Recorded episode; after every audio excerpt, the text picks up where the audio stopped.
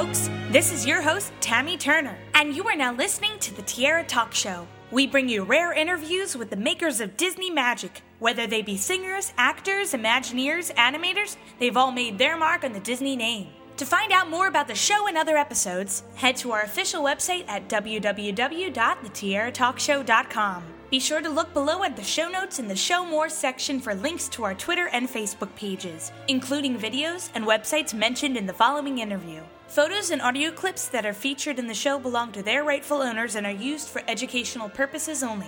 All guest opinions are theirs and theirs alone and do not represent the opinions of the Tiara Talk Show or the host. The Tiara Talk Show is not associated with the Disney Company. Thanks again for tuning in to this week's episode, and from all of us here at the Tiara Talk Show, have a hoop de doo day.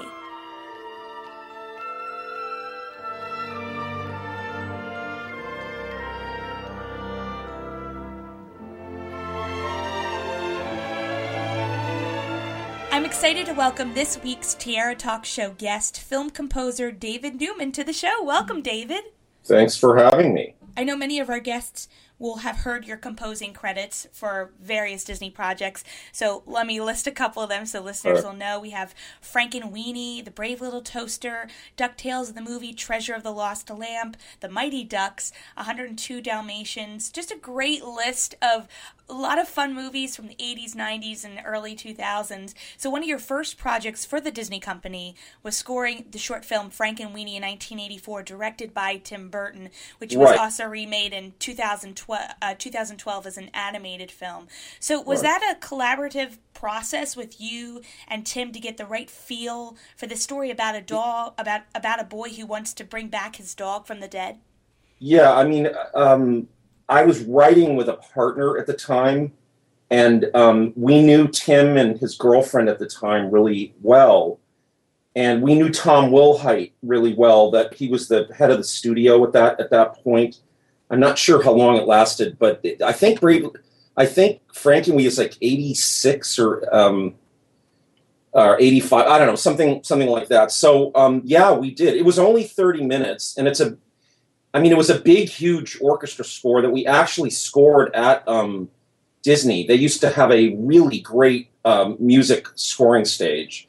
Um, they were one of the first to get rid of it as the as the decades went along. Um, like most of the studios had had um, uh, scoring stages, um, but there are very few of them left now. They they've been generally turned into uh, other either, either office space or, or dubbing but Disney had a lovely, wonderful um, space, scoring space. So I did get to. I, I think we were one of the last people in the in the, the that space before they closed it and, and reconverted it. Um, so I don't know. That was a, that was a real kind of '80s score. I mean, it was it was everyone wanted really big, you know, music and big themes, and and it so it was kind of a big adventure score. Um, it's a little bit of a mock horror thing. Um, and a little bit of humor in it, but basically it was pretty dramatic, um, large orchestra underscoring of that era. It seems like you had a lot of fun recording that one because it, it just sounded uh, very, very mysterious, but very fun at the same time. So it had Yeah. this certain tone to it that I thought was really great for the film. And I, I, I didn't get to see the sequel. Did you get to see the sequel? And, and I- what were your thoughts on the uh, on Danny Elfman's? I- Um, I did, and I have not seen. I have not seen the the. Um, I haven't. I can't really comment because I haven't seen the new the the the updated one.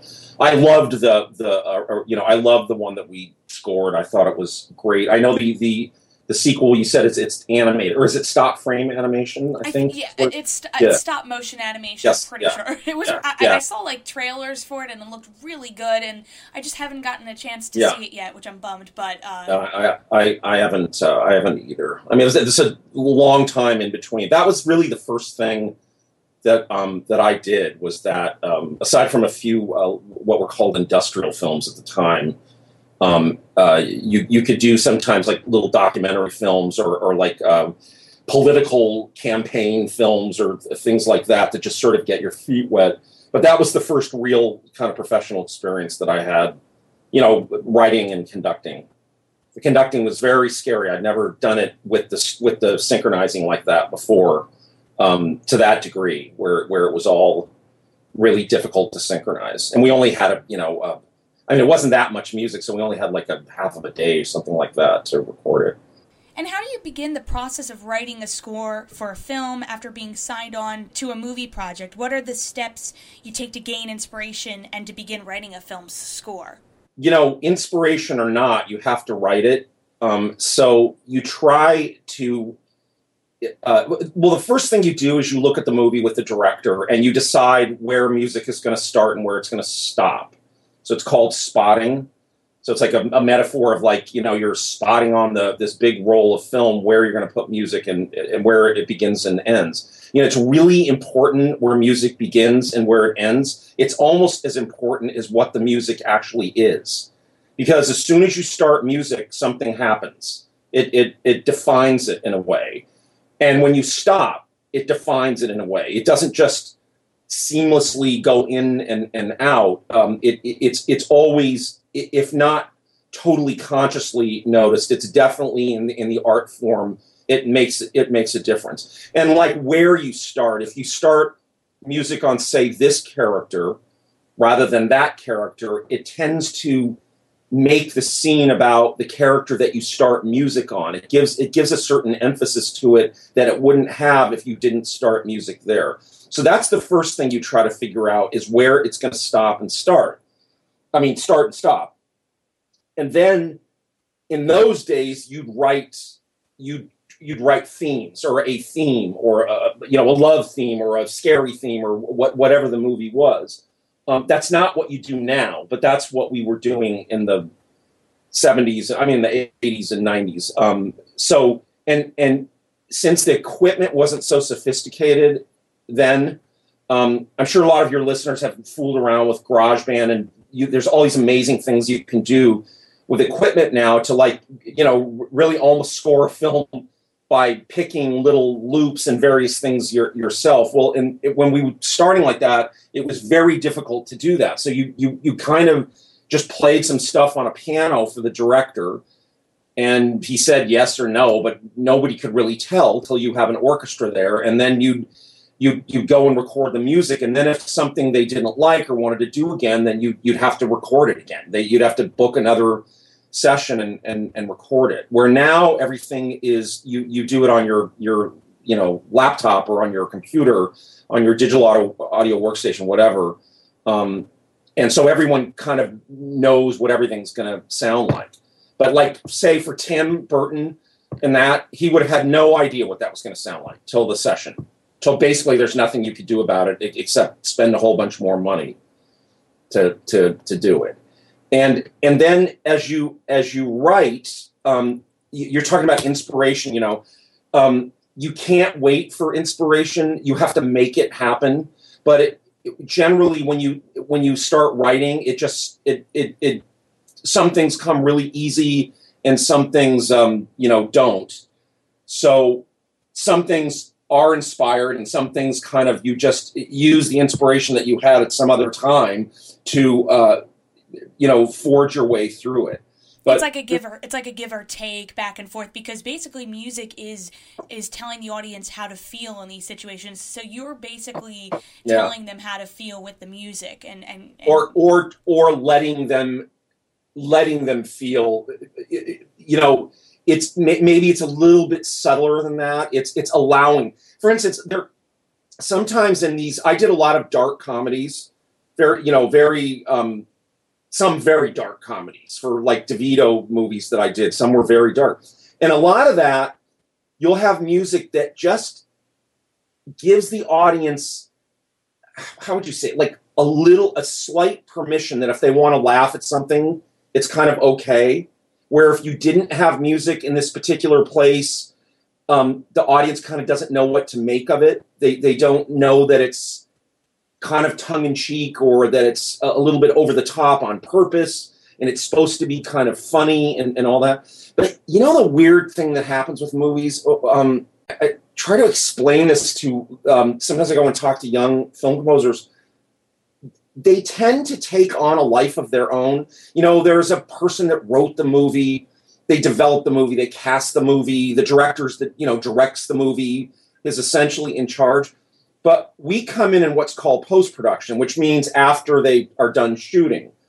and that's when they you know do all the mixing and special effects and music and all that stuff and little by little as the film starts to come together it kind of takes on a life of its own and um, i heard bill murray being interviewed recently and i thought he said something really smart in that if you're an artist or a talented person in any way in whatever field you are you just know when something's better than something else.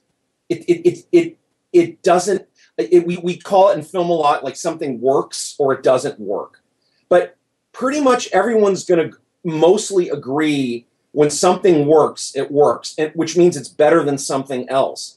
So you keep trying to get to that place where this piece of music works. And then it spawns the next piece of music which works and the next piece of music that works. And even if the director doesn't like say the style or the or something about it and wants the movie to be something else, it, it ends they end up being what they are. They end up taking a life of their own. So you kind of follow along. And music really does that because it there's just very little that works that that doesn't i mean when there's a lot that doesn't work and there's very little that works. So you try to find what works. And i know that's kind of a um, not very good explanation of it but you just when when you're there in the moment and you you try two different things you you can see that it's very clear that this works and this doesn't work and another film that you worked on was The Brave Little Toaster, and it's yeah. gained a large following over yeah. the years, and rightly so because it's a fantastic film directed by Jerry Rees, who has been yeah. on the Tiara Talk show before. Very nice guy. So while you're composing the score for this film, Van Dyke Parks was creating original songs that would uh-huh. be featured in the story. So, did you both work with one another to get the same sound that would no. play throughout the film? No, it was completely. Well, first of all, no one was done until I, I mean, it was just a race to the finish. Um, let's see, that was supposed to be a Disney movie, right? It wasn't really a. No, I guess it was. I don't know. It, it was, still marketed as a Disney yeah, I movie. Guess, I, so... I guess. It, yeah, it, it. I mean, it was definitely. I mean, I mean, you know who developed that movie originally, right?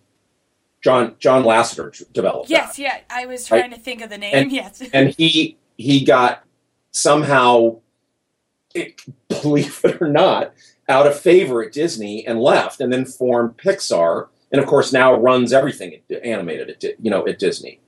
Um, and you can you can see in Toy Story kind of Brave Little Toaster was way before Toy Story, but there are a lot of similarities if you think about it between Toy Story and, and, and Brave Little Toaster. Brave Little Toaster was done just for hardly any money at all. It was all done overseas. We even scored it in Japan, of all places, uh, just because it was inexpensive and we could get a big. And again, it's a big, huge score. Like I, you would never score a movie like Brave Little Toaster now the way I did it then. That would just never happen. But at that point, it, it was this big, giant orchestra score, and what we did do is one. It it, it was the songs were sort of finished, but um, they they needed to be sweetened. So what I ended up doing um, is um, at the end of the scoring, I came back and then I did um, uh, arrangements of all the songs. We had recorded the vocals and all that, obviously, like way back, but no one kind of, no one sort of knew what what the sound of the score was going to be or any of it. So then it was my job at the end to make it sound like the score. So I kind of shoved that on the songs and I'm not sure that it was all completely successful the song arrangements, but um, it it made it more like the score than it than it would have been. Where maybe what I would have done now is I would have I would have made the score a little bit um, more like the songs. That's probably what I would have done now. But it, it was very early on for me. I'm very proud of that score. I, I loved working with Jerry. Um, I did one other you know Disney movie with him, which was um, uh, The Marrying Man, which was a um, Hollywood Pictures thing, but it still was was Disney.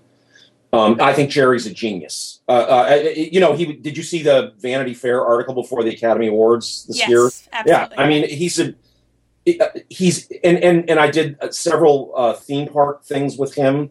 We did two of them. I forget. Um, one was called uh, one's at Disney World and one's um, what were they called? I can't remember. Wait, I did Back, Back to, to Neverland. Okay, that was that was not Jerry. That was. But no, back to Never, back to Neverland. Yeah, you did with Jerry uh, to, at Disney's MGM Studios, which featured Robin Williams and Walter Cronkite. Right. So you did and, the score for that too. And Cranium Command. I love Jerry. Uh, it's that was one of the best experiences of my life. You know what I learned on that movie though? Um, I was that's 1987. Um, I, I really didn't start really working till 1986. So this is four or five movies in. Is Brave Little Toaster? There was only 33 minutes of music, but the night before we were leaving, like I said, we went to Japan. The night before we were leaving, there's a whole seven minute segment at the end of the movie after the worthless, the little, the song with the, you know, the, at the junkyard. And it goes all the way to the end of the movie. And I hadn't written it yet. And it was the morning of the day before we were leaving. And so I thought, well, it's seven minutes. I think I can do this.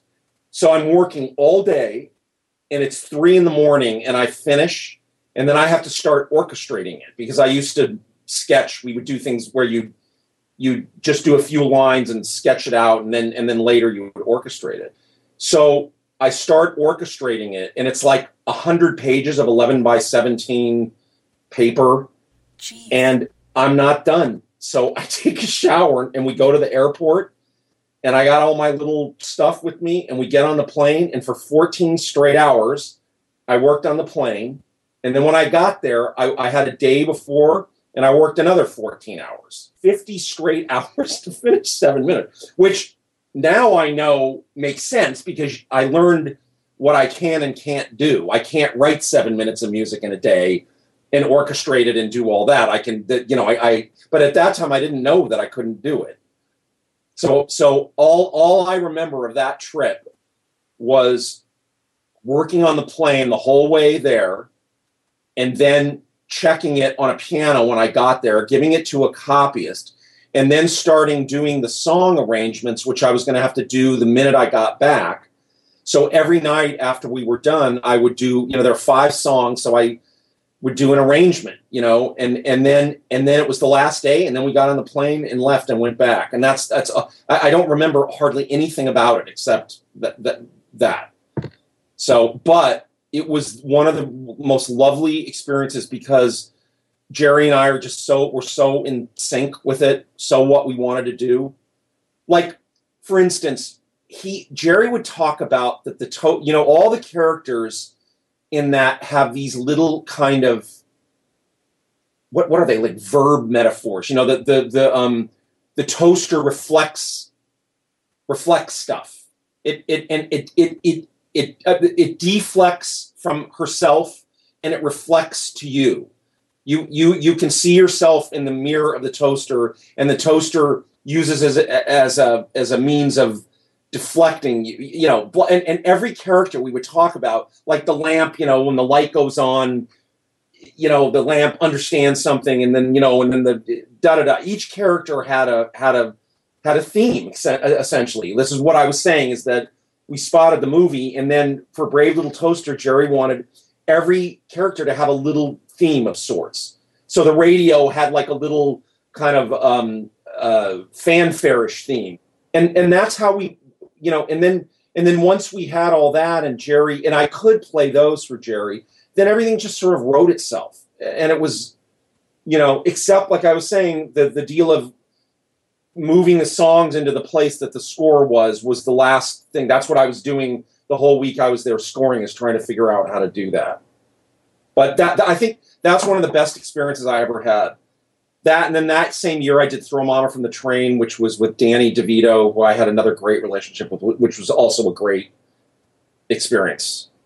But but Brave Little Toaster, I'll never forget. That was a special, utterly special movie to work on. I, I remember I get um, storyboards, and then little by little I get animation, and it was so great when the animation showed up and as the movie came together, you know, it just got it just got better. Everything got better and better in Brave Little Toaster as we went along. And most of the movies that I've done, they it doesn't get better and better. It, it tends to get worse in post production. Which, Because, as I said, post production is really hard to do. So there are several Disney movie remakes in the works from Jungle Book to Beauty and the Beast, and we've already had Maleficent. So Yeah. if you had the chance to score any remake of any Disney film of your choice, which would you choose? I don't know. I got to do that. I loved, loved doing 102 Dalmatians. I know it wasn't the original one, but I loved the movie. I loved the guy that directed it. And I got to write music that was just, for me, completely so much fun and amazing. Um, and I loved doing that DuckTales movie. Um, that was one of the most fun experiences. You know, a lot of it. I also did a Disney movie called Mr. Destiny. Um, I did uh, that I loved. Um, I did I did this move this short called Michael and Mickey. I That remember was with- that. Yeah, with that. um yeah, I, I did a lot. I ended up doing um quite a lot. I, I don't know. I mean, to me, my favorite Disney movie growing up was um 101 Dalmatians, the the, the animated one. I, I just I, I loved it. Um, so I, I don't know. I in a sort of a way, I got to do, I got to I got to work on it, and I got to I had a chorus singing Cruella kind of, and I got to and I got to use the Cruella de Vil um, song motive and a bunch of the score, and you know, I, I just I had a blast. And so it worked so well with Glenn Close too. So I now have three questions to ask you. They're my Fab Three Disney questions. I ask them to all my guests. So we'll start out with the Donald one. So the Donald one is: As a child, what Disney film would you like to watch over and over again? I know you mentioned 101 Dalmatians. Was there another one you really liked? Not really. It was that one pretty early on. Um, what when was that? Was that like 1960? Um, it's 1961. Yeah. Okay. Yeah. It was So- way before. I was trying to think. It was way before So, yeah, Aristocats. I, I I saw it when I was maybe six or seven years old, and um, uh, I just I just loved it. We we my brother Tom and my brother and me loved th- that. That was my favorite Disney movie of all time. Was that one? And our goofy question What Disney character do you think would be your best friend if you met them in person? Oh God, um, I don't know. Um, Goofy maybe. And our Mickey question If I asked you to name any Disney song at this very moment, what immediately comes to mind? Well, the one I can't get out of my mind, which is the Frozen song, the "Let It Go," I guess would be that would be it. But I, I don't know that that's such a good thing. I, I, I did like Frozen. I thought I thought that song was, and I like Idina Menzel. I it was good. I did love Mary Poppins. Mary, I still, I just, I think Mary Poppins is an amazing movie. I'd love to do that one live. I think that would be an amazing live movie. I love the song um, "Let's Go Fly a Kite" at the end of that movie. I think th- there there's there's a song that does what I think I was talking about.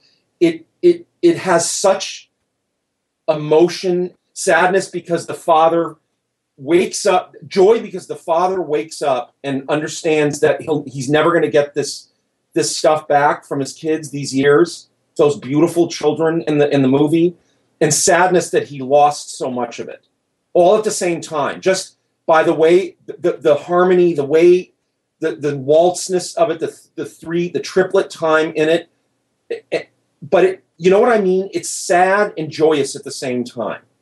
It's not just one thing, and and I think that's that's what's great. When great film music that's what it can do. And you don't you can't really put your finger on it. But you this is how our emotions are as human beings. We our emotions are dual or triple. You can you can have a lot of different emotions at the same time. I mean not a lot but you can you can you know you can cry at something beautiful you know. I love film music for for this for what it what it can i mean all music can do this. But film music it's it's it's your job to do this. It's your job to to help tell that story that you can't quite figure out. A character isn't just one thing. They're generally a, a, a mixture of things. Maybe good and bad maybe naive and and worldly or or they're naive at the beginning and then they learn something at the end and you know blah blah blah. So I love love Mary Poppins. Well, thank you so much, David, All for right, coming on the show. This has been a lot of fun. And listeners, check out David's website at www.davidlewisnewman.com.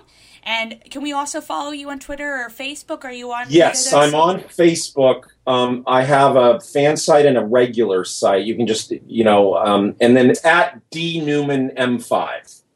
D N E W M A N M is in Mary 5. And I do post a bit.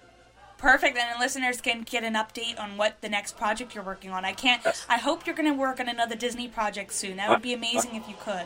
I hope so too, because now when I'm looking back at it, there were some of my favorite ones. Remember,